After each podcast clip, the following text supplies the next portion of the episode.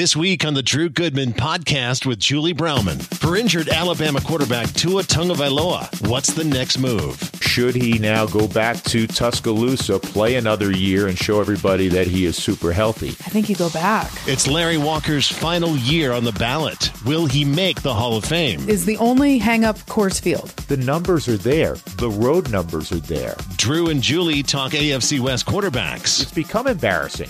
So you're fourth in the quarterback derby, and it's the most important position in sports, the quarterback.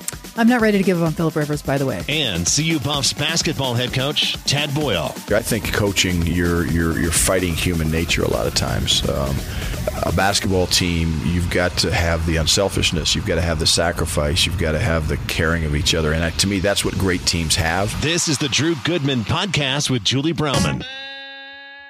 What are you laughing at? Welcome to the uh, nineteenth edition of the Drew Goodman Podcast with Julie Browman. The reason I'm laughing right now is we're on, what is this called, Tw- Twitter Live? We're yeah. doing a little Twitter Live here, and Julie looks like she's emerging, which she's not, from her bathroom, and right. You're doing this to add light?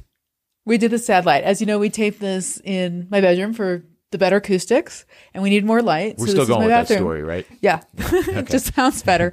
So I'm opening this up. Yeah. D- every time I do this, I'm like, wow, this is where my life is right now. Like, yeah. you know. And, and you said you hadn't cleaned that vent in fifteen years right. up there. We're going to close this right now. But that's that's a, a minor aside. Hey, yeah. every, every week we are brought to you by our good friends at Ideal Home Loans who, mm-hmm. listen, you, you got to go and get your uh, your house refinanced right now because rates are unbelievable. But we'll talk more about Ideal Home Loans a little bit later on. Also, you can, you know, it's the holiday season. Um, the book that I did with Ben Hockman, you can go get that at the uh, drew goodman podcast dot com. And you get autographed.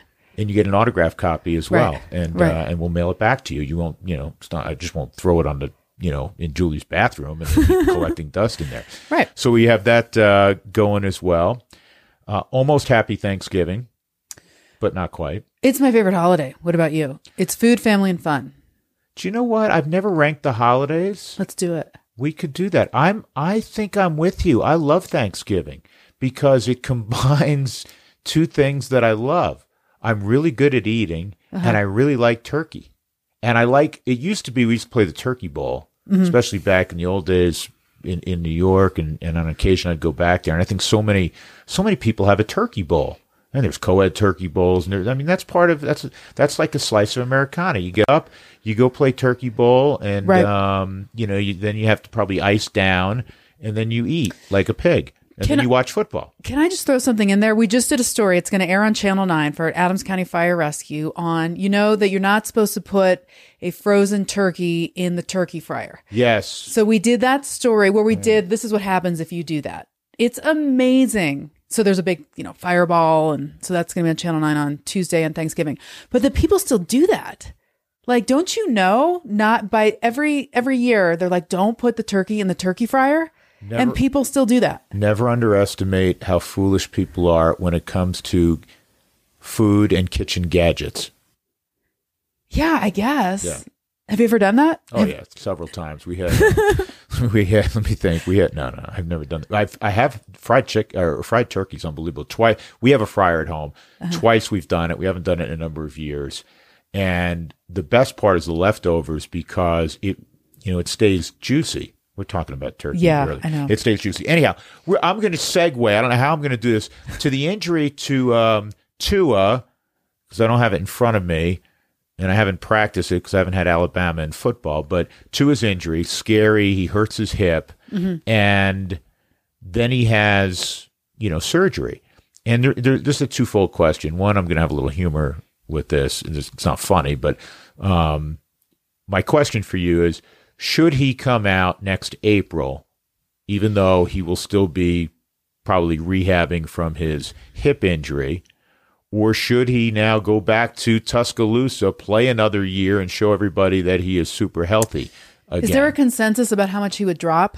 I kind of I've seen it kind of all over the place. I think it depends on where people think he's going to drop. If he's going to drop significantly, and by dropping significantly, we're talking about dollars, right? Mm-hmm. Then, well, but what? But Julie, what in your mind? And I don't know what what I don't, I haven't read out of the top ten. Okay, he would he he may he may, but. I, my contention is, and tell me if you agree with this, he has already put enough in terms of a body of work together as a college football player that has warranted, if he didn't get hurt, being maybe the number one pick, if not the number one pick, as you said, a top five or ten pick.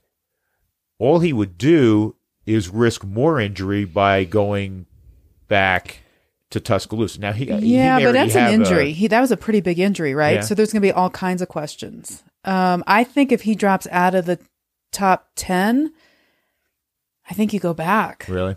Yeah, but you'll, you'll have a pretty significant insurance policy if he doesn't already. I don't mm-hmm. know if if he does. I know immediately people said Bo Jackson injury because it's dislocated hip. Um, they said it was a successful surgery, and that made me chuckle. How many times? I mean, athletes are having surgery every single day, right? And we always read, you know, oh, it was a, uh, you know, successful knee surgery, successful elbow surgery, successful Tommy John surgery. When is somebody going to say, you know what? We screwed it up. We thought it was his right knee. It was his left knee. And I left a scalpel in there. Oh, right. It was completely an unsuccessful surgery. We blew the whole damn thing. Uh, that'd be never. But that's right. A great point. It's always, he had successful surgery on Tuesday. It's right. never, yeah, it didn't really go well. We're going to you know, go for I, it on, again on Thursday. I was having an off day. I had a hand tremor. I meant to slice one tendon. I sliced three other tendons. We doesn't happen. We don't hear that. No, we doesn't. Well, thank God. Yeah. Right? Yeah. yeah. Thank God. Uh, speaking of college sports, we are going to talk to Tad Boyle a little bit later in the show. You had a chance to sit down with him. I'm partial to Tad because he went to K U, obviously. I really like Tad Boyle as a coach. I right. think he's Rock, Rock Chalk. Ch- Rock Chalk. Rock Chalk. Rock Chalk. Mm-hmm. Yeah, he's a good guy. He's a great guy. He is a great guy. He's a Coloradan who went to K U. Yeah. Captain. He yep. was on the same team with uh, Danny Manning, right? Yeah. Yeah.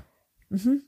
I love Tad. So we'll talk to Tad later on. And they're, they're, his team, really good. three and oh at the time of this taping. Really good. Yep. And really into the good. Top twenty-five, twenty-third. Yeah, they're, they're twenty-third uh, in the nation. Julie. Drew. What's your middle name? Ian. Is it really? Yeah. When you get in trouble, did your parents used to say, Drew Ian? No, I mean, that's a, you know, that's a cliche. I don't ever remember being called Drew Ian. Who were you named after? That's a great question. I don't know. I got to ask my dad. I don't know. I've never I've never wondered that. You never asked? No. Who were you named after? Um, my uncle Jack. I was supposed to be supposed Jack, to be but I was a Julie. I think so. Why weren't yeah. you Jill? Like we didn't get Jack, we got Jill. What What's your middle name? Eileen. Eileen. Mm-hmm. Really? As in, where, come on, Eileen. Come on, Eileen. What now? Where did that come from? I don't know. I just realized that. I, it's a family so you, thing. We, you and I both have homework for next week. We have to find out how the hell we were named. Why were, at least you know your first name. Right. Okay. So why were you calling me Julie? Um, because it's your name. Oh, because I was segueing to our next thing. Yeah. We like hit a pause button in the podcast. Um, the Hall of Fame ballots for Major League Baseball came out. That's a big deal. I, I it, what I'm about to say is not to diminish the importance of the Pro Football Hall of Fame in Canton, um, the Basketball Hall of Fame, which encompasses college and and professional basketball in Springfield, Massachusetts. You know, the Hockey Hall of Fame in Toronto. Um, I believe it's in Toronto. It is. Yep. Um, it, it's not to diminish those three halls. But you're just about to. There's something, baseball, I think, is very, very particular about letting people in. It's not like every year they're going to have a class. And this year's class is headlined by Derek Jeter. Now, last year, for the first time ever, we had a unanimous selection. It was, a, it was his teammate, right? It was Mariano Rivera. This year, Derek Jeter probably will be, because now precedence has been set, he'll probably be a unanimous choice. There is no other guy on the ballot because of P E Ds that you go slam dunk, slam the gavel down, he's in. You know, Barry Bonds on there, Sammy Sosa's on there. Everybody has, you know, something attached to them that is a negative when you talk about the guys that would seemingly be no-brainers. That gets us to former Rocky, Larry Walker, who's now eligible for the tenth and final year. You know, I did a lot of reading on this, and I feel like there's a number of people that think this is going to be it, that he's going to get in because of the guys that have dropped off. Do you think so? I I think, and I don't know, Julie, I think there's a lot of momentum for him. Mm-hmm. And I don't know if it's because, well, we're here in Denver and there's some, you know, local guys, um, you know, guys who are with the local chapter of Sabre who've really been, uh, you know, pushing uh, his stats and trying to, to debunk the theory that, oh, well, he's just a Coors Field creation. In fact, he has a higher lifetime W A R, wins above replacement, which is one of the, you know, main measurements, if you will, of a player's, you know, talent level and importance. Mm-hmm. He has a higher W A R than Derek Jeter. And seventy percent of his games were played outside of Coors Field. He has a higher, so I came armed with some stats, Julie. Okay. I know we don't normally just go talk stats. He has a higher road O P S, on-base percentage plus slugging. Again, one of the metrics that, you know, Analy- analysts in baseball and analytic freaks are slaves to, and, and front offices as well, as opposed to just home runs and R B Is and batting average, which is now kind of more a little more passe, right? So in terms of O P S, road O P S, eight sixty-five in his career, higher than Hall of Famers Ken Griffey, Reggie Jackson, wow, George Brett, Tony Gwynn, Roberto Clemente, Willie Stargell, Al Kaline, to name a few. So is the only hang up. That is a wow. You just said it. That is a wow. That's a wow. That's that's some amazing names. Is the only hang up Coors Field? Coors Or is but but is it it's the baseball writers, which I want to get to, I yeah. think. Or is it um, something against a Larry Walker? Well, Larry, listen, Larry the other knock on Larry was he he never was one of those guys that always, you know, played one hundred fifty-eight games or, or, you know, ever played one hundred sixty-two. Big man, six three, two hundred forty pounds, and he and he got injured. But here's another thing. He played in, where's my little cheat sheet note? He played in seventy-eight percent of his team's games in his career, right? Right. Ken Griffey Junior, who's, you know, was a first ballot, as he should be, Hall of Famer, played in seventy-six percent of his team's games. So those two, you know, shots that people take at him, oh, Coors Field, oh, Coors Field, and mm-hmm. well, he didn't play, he wasn't one of those guys that always was playing one hundred fifty plus games. Listen, the numbers are there. The road numbers are there. The fact that he played and dominated for a significant period of time in in five tools, you know, he was a great right fielder, phenomenal right fielder, stole two hundred thirty bases. Phenomenal right fielder at Coors Field. At Coors Field. You right, know, if, if which means t- something. Yeah, and that's a wonderful point, Julie, because we always want to take away from what guys do at Coors Field, position players, but we never give credit for having to play in the vastness of the outfield right. or even for the pitchers. You know, when, when a guy has a, you know, a, a tremendous year at Coors Field. Larry Walker, I'm hoping. It, it, it's unusual to jump. He's in the fiftieth percentile and a little above that. He has to jump over seventy-five percent. I'm with you. I think it can be done. I think people are look. The voters are looking at it differently. And I, man, I will be so excited if he gets in. He deserves to be in. Wouldn't that be awesome, the first Rocky? I know it should be Todd Helton, but I mean that's a whole nother conversation. Well, Todd's on, you know, Todd, Todd, he's on the ballot. Yeah, he's on the ballot. We'll see right. what kind of votes he gets. So you don't get a vote, nor do any broadcasters get a vote. This is a, a writer's deal. Yeah, B B W A A. Will it always be like that? I hope not. the The Hall of Famers vote also. Mm-hmm. I hope not. And mm-hmm. I, and I say this with the bias of I'm a broadcaster. I don't get to vote. But one of the issues I have, and and. The Baseball Writers Association is cleaning this up some. It used to be people were voting who were columnists or retired, weren't even going to games anymore, yet they'd still have a vote. Mm-hmm. I think it should be, um, you know, the baseball writers who who are on the beat currently, not somebody who wanders in and maybe writes a column once a month. So like a Patrick Patrick Saunders, absolutely, from the Denver Post. Patrick yeah. Patrick's there every day. Mm-hmm. Um, I agree. But I but I do think it should include radio and television broadcasters because we are there every single day. Right. And we can't miss a pitch. Sometimes writers miss pitch, pitches. Yeah. You know, maybe they're kibitzing. Maybe they're eating. Right? Kibitzing. I'm not, I'm, I'm, you know, I'm, I'm giving the writers a hard time, but they deserve a vote. The beat writers deserve a vote. Broadcasters, I hope one day are included. You know, it would be interesting to see is the bias against Coors Field going to be stronger than the bias against P E Ds? like a Barry Bonds or... Hey, that's that's also wonderful. I never I thought mean, of it in those terms. You're right. I mean, it's almost like, well, we're not we're not putting Barry Bonds in because, you know, P Ds, Roger Clemens, check him off, Coors mm-hmm. Field, move him out. So if you play for Colorado, um, you're not eligible for certain awards. Right. I mean, that's basically what they're saying. Right. Some and people the, think that way. And it's vastly different. To me, P E Ds and where you play is vastly right. different. So what do you have to hit? If you hit six hundred and slug eighteen hundred, we'll go, oh, that's so darn good. We'll allow for the fact that you played at Coors Field half your games. What does your gut say? Is he going to get in?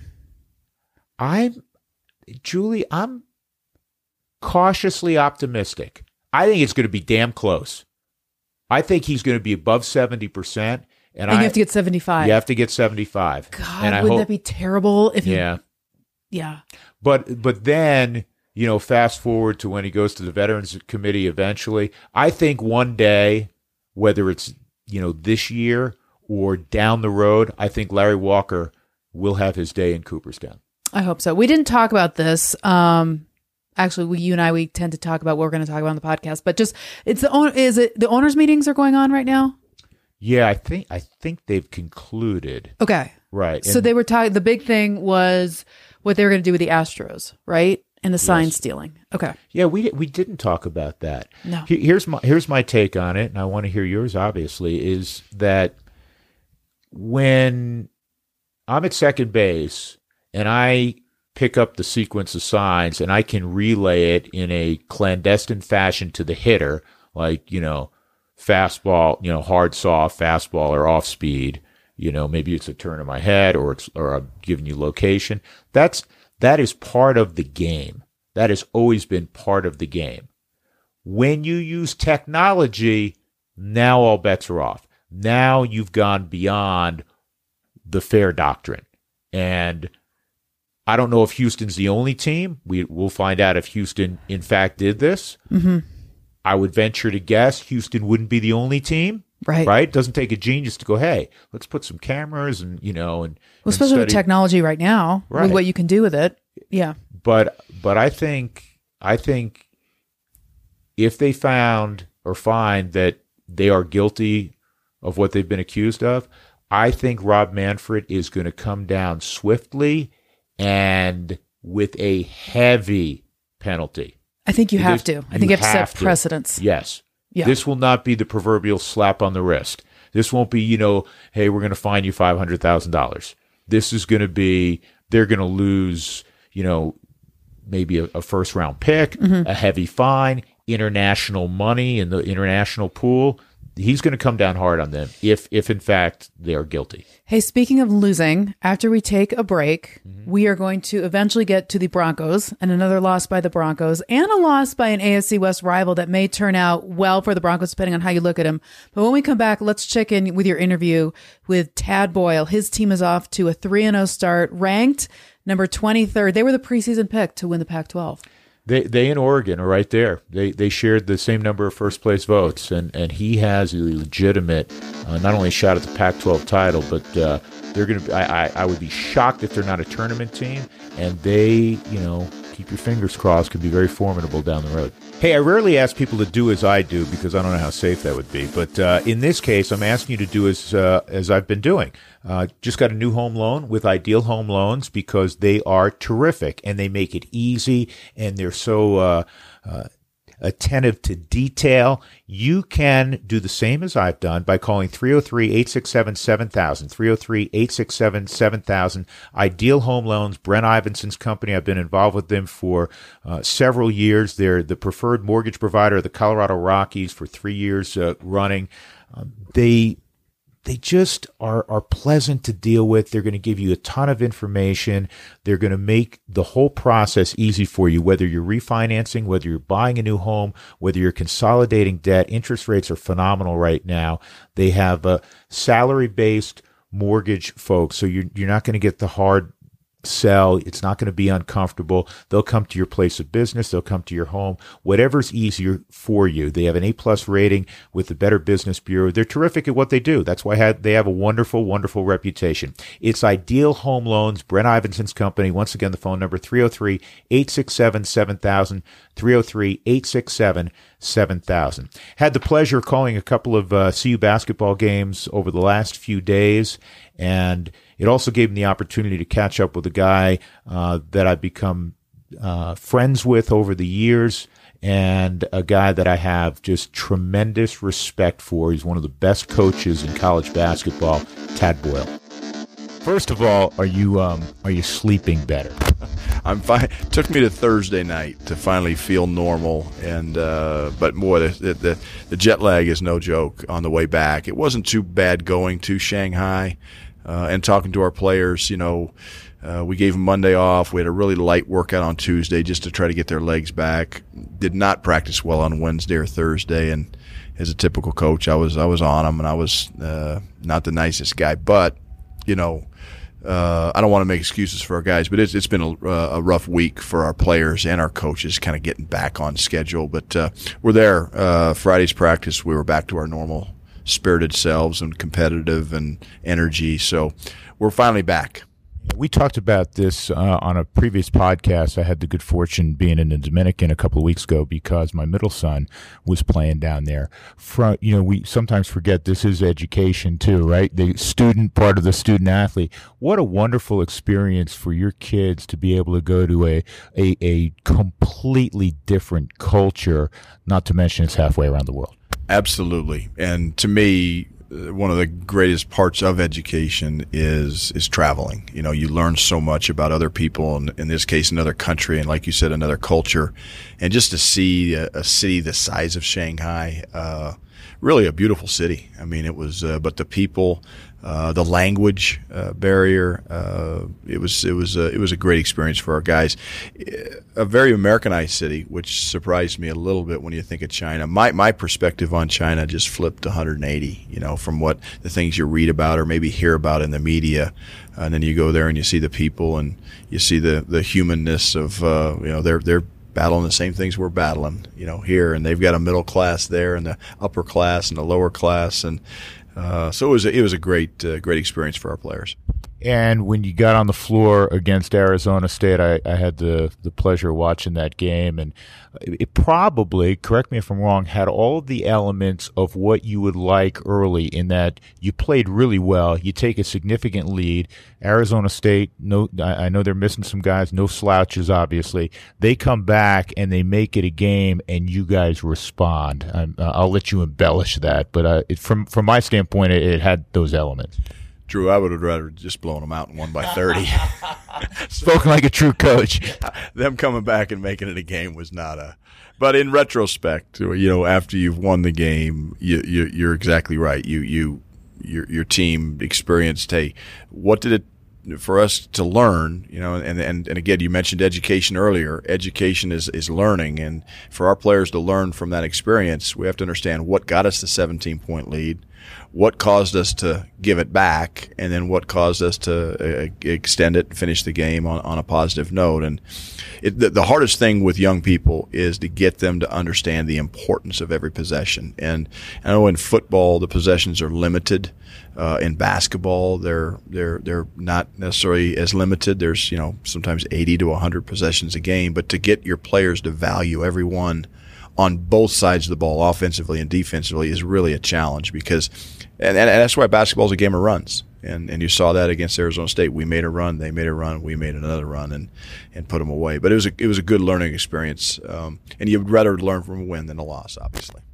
You know, thinking about that, life is a game of runs because most people don't have the same purpose every single day and the same energy and the same defined uh, goals for each day, right?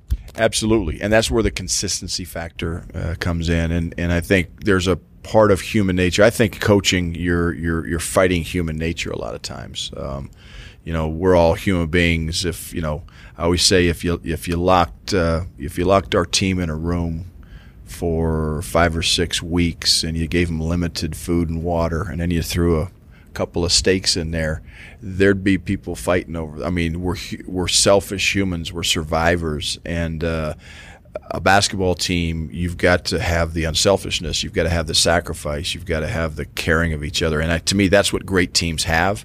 And uh, but it's not in our in our human nature. So we fight that. And uh, fatigue. When when we get tired, we all we all want to go get some water and, and, and get some rest. Well, you got to fight through fatigue uh, when you, when that happens on the court. So there's so many things in coaching and in athletics, whether it's baseball, whether it's basketball, whether it's football, where you have to fight the human nature of of uh, of how we're wired. Can this team on paper be the best uh, Colorado team you've had? It can. Uh, I don't know if we have a lottery pick like Alec Burks. I don't know if we have a Uh, I know we don't have a six five or six six point guard like Spencer Dinwiddie or Derek White, um, but in terms of our depth, our quality of depth, and uh, our demeanor, our connectedness, uh, our caring about each other, our competitive nature, uh, it can definitely be. Now, you know, time will tell, and uh, it's one of the things I've talked to our team about, though. We have an opportunity in front of us.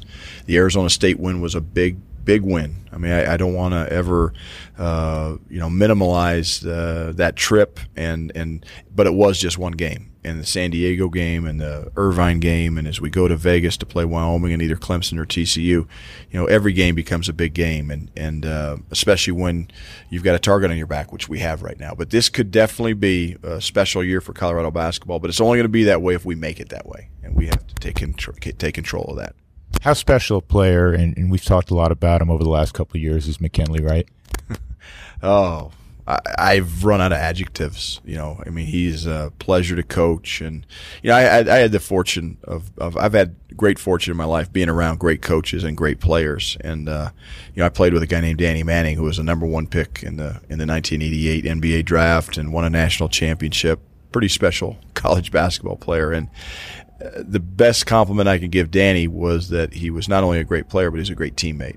And I, I could say the same thing about McKinley Wright. A lot of times your best players aren't always great teammates. They're they're concerned about themselves and, and their numbers. And the thing I love about McKinley Wright, he cares about one thing, and that's winning. And uh, while he does it, he's got great uh, respect and command of his teammates. And not because he's a, a bully or a, a boss, but because they respect how hard he works every single day. And he's, uh, you saw it against Arizona State, Drew, uh, when the game was on the line and they made their run and they tied it up. McKinley kind of took over. And uh, that's just what great players do. You have, you have another guy who has a special talent who, who I thought improved dramatically from year one to year two in Tyler Bay. Now he's a junior. He's a first-team all Pac twelve kid, so not he's going to sneak up on anybody. But his length and, and kind of versatility is unique, isn't it? Yeah, and his, he's an elite athlete. And and we always say, to, you know, to get to where you want to be in life as a professional, you have to be elite at something. Um, and Tyler's an elite athlete. Now, uh, sometimes that can be a blessing, and sometimes it can be a curse. And the curse is he's been able to get away with things uh, because of his athleticism. And the higher level you go in college basketball, or certainly beyond, uh, that margin for error gets much, much thinner. And uh, so uh, Tyler, uh, his consistency as a defender and as an offensive player is something we really challenged him with. If he becomes a consistent uh, defender, a consistent rim runner, um, a consistent high motor guy, the sky's the limit. He could be as good as, as he wants to be. I'm going to change gears on you. You did something this year. You scheduled uh... – You know, I'm a D three guy, and, and you know, I have kids who play play D three. You have a son playing uh, at a great academic institution in Jack at, at Pomona Pitzer, and, and you schedule him. How cool was that experience to watch your son uh, to, to play against them? It was, it was uh, one of the most special days uh, for our family. Uh, my wife, his sister, who goes to school here at C U, she's a sophomore, his younger brother, who's a senior at Boulder High.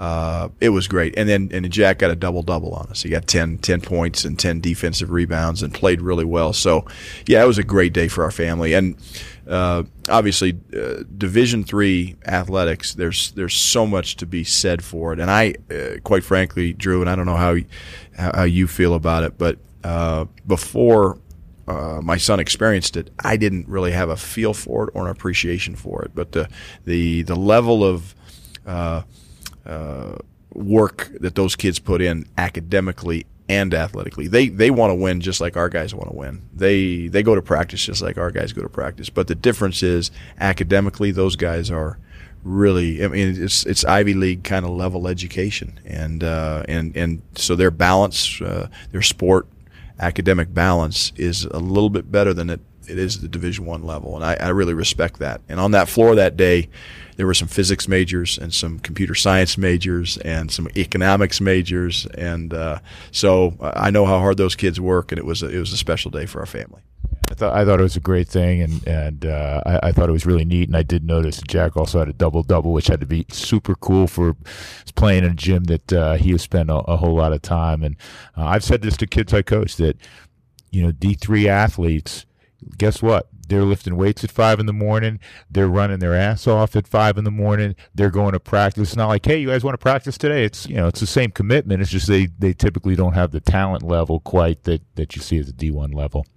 Um, with Mel Tucker, new football coach, and there always seems to be, especially at major universities, uh, some sort of, you know, relationship or symbiotic relationship between the head men's basketball coach and the football coach. Uh, Mel's new. You've been here a long time. What kind of relationship have you guys developed? It's growing. Uh, I, I got a lot of respect for Mel. Um, we don't work in the same building, so we don't see each other very often. We see each other at, at university functions or speaking engagements or, or fundraising things, golf tournaments, that sort of thing. So I, I haven't spent a lot of time with him, but I really, really like him. I, I got some advice when I got into coaching one time from, from an assistant coach that I played with for at Kansas, and he says, if you ever become a coach, a bas- head basketball coach, you you need to be uh, in in lockstep with your football coach. It's it's a very important relationship, and I've always taken that to heart. So, you know, this is the fourth football coach since I've been at, at C U. I really didn't get to know Dan Hawkins well. It was my, my first year was his last year, but I you know I tried. Uh, John Embry I got to know uh, pretty well. A lot of respect. Still have a good friendship today. Uh, Mike McIntyre. I uh, think the world of him, uh, and I and I feel the same way about Mel Tucker. I think uh, I like to watch football. Number one, I'm a college football fan, so I go to every game. I tailgate. Uh, I, I just love the experience of college football, and, and I really watch their team closely. I think as a coach, you can learn from other coaches, and uh, I one of, one of the things I respect about Mel is he's got a great command of his team. You can tell that his players respond to him, and uh, to me, that's that's uh, that's the first sign of of uh, of being a great coach is they listen to what he's saying. And then, you know, he's got he's got some some work to do recruiting wise, and and uh, they've had some some ups and downs like we all do. But I think he's the right guy for the job. Absolutely. And, and you talk about uh, tailgating. I, I've had the pleasure of coming up three times just because I had off weekends and it worked out. And so I'm in Boulder Saturday for the Stanford game. First of all, it's a typical Colorado day. It's almost eighty degrees in November, not a cloud in the sky. And I'm sitting there, Tad, and I'm looking at the flat irons. And, and there is not, and I'm not saying this because you coach here. Obviously, one of my boys goes here. There is not a more beautiful campus in America, and we know that. And, there, and we we have, the again, the good fortune of going to a lot of special places in, in the country to, to watch college athletics. Do eighteen-year-olds that you recruit, do they understand? Mom and dad probably understand it, but do they get when they look out there that this is pretty special? I don't think so, because they know it's beautiful. They see it. They see the architecture. They see the buildings on campus. They see the flat irons. They see the weather. What's great about being a basketball coach is we're bringing families to campus in September and October and November when it's when it is so beautiful. So, but I, I don't think kids have that realization. And I don't think I did. I grew up in this state, Drew. Um, and when I grew up in this state, I didn't have an appreciation for it until I left the state, and then I came back and I and I spent time in Oregon where it's gray and rainy. I spent time in the in the South where it's hot and muggy. I spent time in Wichita, Kansas, you know, where it's a little windy and, and cold or, or, or steaming hot. And then you come back to Colorado, and now you have the perspective of this place is awesome. And uh, so I don't think the eighteen-year-old – that's and I think that's the misnomer about this job, whether it's a football coaching job or the basketball coaching job, is people think – adults think, yeah, beautiful campus, beautiful – you should be able to recruit anybody here. And we feel that way, but do eighteen-year-old kids feel that way? I don't, I don't think that's the case. if you're recruiting the forty-eight-year-old mom or dad, you go, oh, that's perfect, but it's a little more difficult this way. Hey, Tad, good luck this year, man. Thank you, Drew. That was the Ideal Home Loans interview of the podcast. So, you know, obviously coming from or going to K U, I love college basketball and I love everything that it does to the town and all the excitement. My question to you is, this is a, it's a, it's a pro town, right? Four, four pro teams. It rarely is a college town. If the, if C U basketball can, can keep climbing up the rankings, right? They're twenty-third right now as we tape this podcast. Can the excitement, because there's nothing like college basketball, can the excitement overtake the region? Can people really get into it? Are we wired that way? I hope so, but it'll it'll never be like a ball game at, at Fog Allen, which is a college town, and I know it's, you know, forty minutes from Kansas City, uh, but Kansas City skews college, right? Whether it, whether it's college basketball or football, and they don't have a lot to cheer for for Rock Chalk Jayhawk lately. Thank you. So, hey, listen, the Mad Hatter's Ever. there. The Mad Hatter's there. Okay. They've been a lot more competitive this year. K-State, okay. obviously, with especially under Bill Snyder, has had, and, and they're good again this year. Um, but we're we're not only a pro town, we're a Broncos town. Yep. And I know people wear that proudly as a as a. An adopted Coloradan, and I think I can say that. I've been here thirty-three years. I love my state. I'm proud to be here. There's nowhere else I'd want to live. But the obsession with one team, especially doing what you and I do, being involved in sports, drives me nuts at times. Just being honest. Drives um, me nuts. Is that- it, it's to the exclusion of everything else going on. But that's because you broadcast for the Rockies.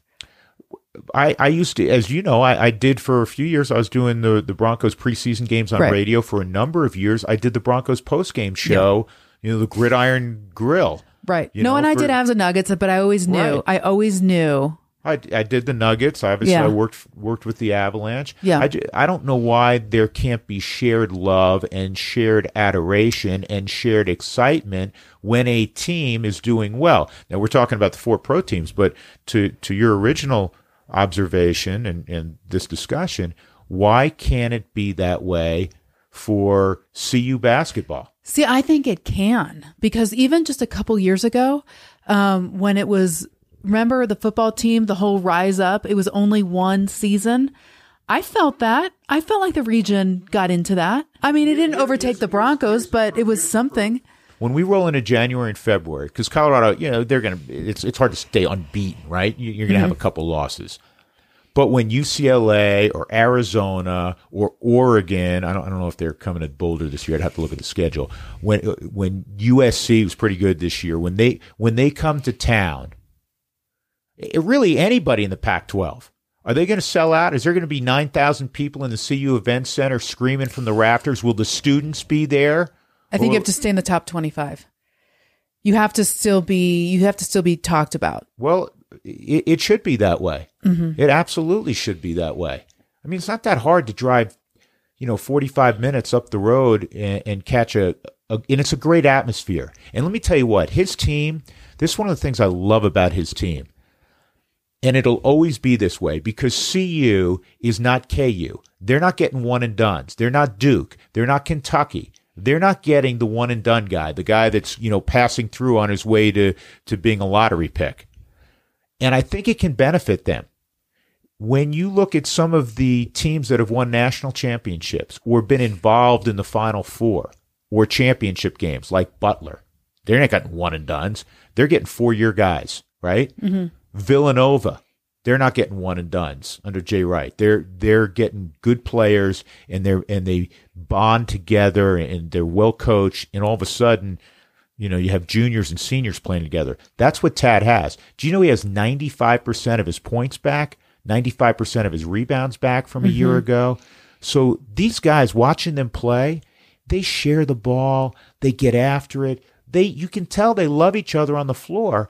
And oh, by the way, because now they've played together two and three years, they're really good. Yeah, they've had time to grow, you know, yeah. that relationship. And how much better would it be to be somebody like a Tad Boyle as opposed to somebody at another school, Krzyzewski or Bill Self, or where they're the one and dones? I mean, they get, I know their paycheck is a lot bigger. Maybe the adoration is a lot bigger. But as a coach, Gosh, that's so much better to develop somebody and coach somebody. Yeah, and, and I've talked to Tad about this. It, you know, if you have, if, you know, Jim Smith down the street is going to be a lottery pick, and he's an eighteen-year-old kid, and he's already been identified as, you know, one of these one-and-done guys. You know, Duke's at his house, and Bill Self's at his house, and, you know, all, all the big guys are at his house.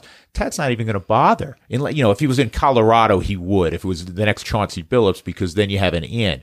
But if the kid's in Los Angeles or Las Vegas or Texas, he's not even going to bother, because he's not going to get that kid. But he can get that next level of kid and say, you're going to get a great education, and you're going to you're going to be able to grow. And there's plenty of C U guys in the N B A, you know, Spencer Dinwiddie, um, you know, who was just in town with Brooklyn. There's guys who are Alec Burks. There's guys who are making an impact who played at Colorado. So it's not like, well, if you go to Colorado, you'll never get to the uh, N B A. That, you know, that's that's clearly not true. But I like how he's doing it. Mm-hmm. He's never going to cheat. I mean, he's about all the right things. Um, you know, you and I are both big fans of Tad, and he's one of those guys that should have a lifetime contract. He's a Colorado guy. I know he went to Lawrence. You know, he, he paid his dues, was at U N C and did a terrific job up there. He's a great fit in Boulder. You mentioned Los Angeles uh, about a minute or two ago, and that reminds me of what's going on with the Chargers. I still have a hard time saying Los Angeles Chargers. So Phillip Rivers is taking a nosedive the last couple games. I think he's got seven interceptions in the last couple games. I'm a, I'm a fan of Phillip Rivers, but he turns thirty-eight in December, having, having a very, very off season. There is, for as much as they appreciate what Phillip Rivers did for the Chargers, there is talk that they're going to ship him out. Would you take Phillip Rivers here in Denver? Not based on what I've seen the last couple of weeks. I, I've seen him play uh, quite a bit of football the last couple of weeks, and he doesn't look good. All of a sudden, sometimes it happens quickly where a guy looks old all of a sudden. Mm-hmm. I mean, it, it looked like he's lost arm strength. Mm-hmm. Um, the, the ball doesn't hasn't have the same zip. The decision-making hasn't been crisp. He hasn't looked good. Now, could it be just, hey, he had two bad weeks? Possibly. But what the Broncos need going forward, Peyton Manning was different. I mean, Phillip Rivers has been really, really good. Peyton, yeah. Peyton Manning is Hall of Famer. A Hall of Famer. Well, Phillip might be too, actually. Well, beyond that, mm-hmm. you know, if there, if there's you know if there's a penthouse in Canton for like the select Hall of Famers, that's where Peyton Manning belongs. And he and he, he still was younger. He had the injury thing. That was the proverbial no-brainer. I would want nothing to do with Phillip Rivers. He doesn't. That would be an, that would be another deal where you're just you know going through the turnstile. So you would take Joe Flacco. Well, I don't think here, here's this is why the near term for the Broncos. Yeah, I don't even appears, know if Joe Flacco's going to be here next year. No, I, this is why it appears bleak right now. They have some talent. It's why they've been competitive in a number of games. They haven't finished games, as we well know. But look at just look at the division. All right. The division right now is led by Kansas City. And I know they haven't been super, but they were playing without Mahomes. He's back. He he's he's the next coming, right? nineteen touchdowns as we chat tonight, just two interceptions. He he should be the face of the N F L going forward. Handsome kid, great personality, marvelous talent. Mm-hmm. So you're always going to be playing second fiddle to him. Now, for me, Julie, second in the division is Derek Carr. one hundred percent. Derek Carr, fifteen touchdowns, five interceptions. If, if you subscribe to, you know, different, you know, ratings, he's a second-rated quarterback in the division. He's an upper-third quarterback right now. We have in seen the him N F L. Succeed, too. We, we know he's got it. Yes. He, and right. he does have a little bit of the it, right? Mm-hmm. So then you go, Phillip Rivers, you, you mentioned it. He's on the decline. And then you can't even point to who the Bronco guy is. Broncos have run so many quarterbacks out there the last few years. It's almost, I don't want to say almost, it's it's become embarrassing. So, so I'm you're gonna... fourth in the quarterback derby. And yeah. It's the most important position in sports, the quarterback. I'm not ready to give up on Phillip Rivers, by the way. You're right. But it was always like that. We always knew that. The start, at the outset of the season, even with Joe Flacco, the Broncos were fourth. I know San Diego blood still runs through you. You spent a good deal of time out in San Diego. It's just been two bad weeks. If they, if Anthony Lynn said, hey, we need to move on from Phillip Rivers, and he was out there, you take Phillip Rivers in Denver? Yeah. over. I, I know Brandon Allen is a great story, oh, but not over one hundred percent. Brandon Allen. You're talking about being good. You yeah. want to be good. Forget Brandon Allen. So you're Allen. saying in two weeks, Phillip Rivers, everything he ever did is gone. You want to bet on that? I'm betting on what he's going to be like next year when, what is he, thirty-eight? It's going to be thirty-eight. No, yes. That's not a future. You said that at the same time. That's not a future. That's it's not a better future. Than three and seven or whatever they are right now. As John Elway said famously. There's no plan B? Right. And it's about winning championships. Okay. You're not going to win a championship. San Diego right. had a lot of good teams. They couldn't win a championship. I would take him for a year Rivers' fault. They rather than Brandon Allen right now and Drew Lock, who they haven't thrown out there right now, and Joe Flacco, who we don't know who's going to be back. Yes. You have to, at some point in time, you have to, and it's not just going to be this year, you have to determine if Drew Lock is your guy. And that's that will not be fully evaluated, in my mind, until next year. And you have to put good pieces around him. Tom Brady's been struggling lately. Mm-hmm. I don't think Tom Brady's dropped off, really. I think it has more to do with he, you know, he's missing Gronkowski. He doesn't truly have, uh, other than Edelman, he doesn't really have a number one. And Edelman's a slot guy. He doesn't have a, a true number one. And I think that's been part of his issues. Um, for the Broncos, you have to put good talent, starting with the offensive line, around whoever that next guy is. It's not going to be Phillip Rivers. That makes no sense for me. Just because you talk last doesn't mean you're right. The podcast is over. Done? Done. Till next week. Happy Thanksgiving. Almost.